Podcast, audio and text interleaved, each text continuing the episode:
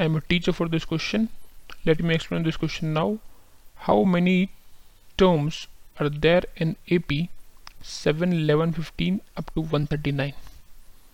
Okay हमको ये पता करना है कि इस एपी के अंदर कितनी टर्म्स हैं। तो जनरल टर्म का फॉर्मूला क्या होता है?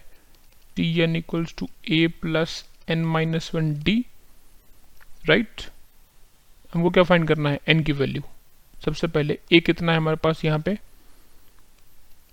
ए हमारे पास सेवन डी है हमारे पास थ्री और एंथ टर्म क्या दे रखी है one thirty nine so 139 is equal to 7 plus n minus 1 और डी कितना है? Three so three into n minus one कितना हो जाएगा? One thirty two so n minus one कितना हो जाएगा? 132 by 3 and that is equal to 4 3 43 so n हो जाएगा 44 तो 44th term of an AP will be 139 right n equal to 44 is our answer i hope you understood this question thank you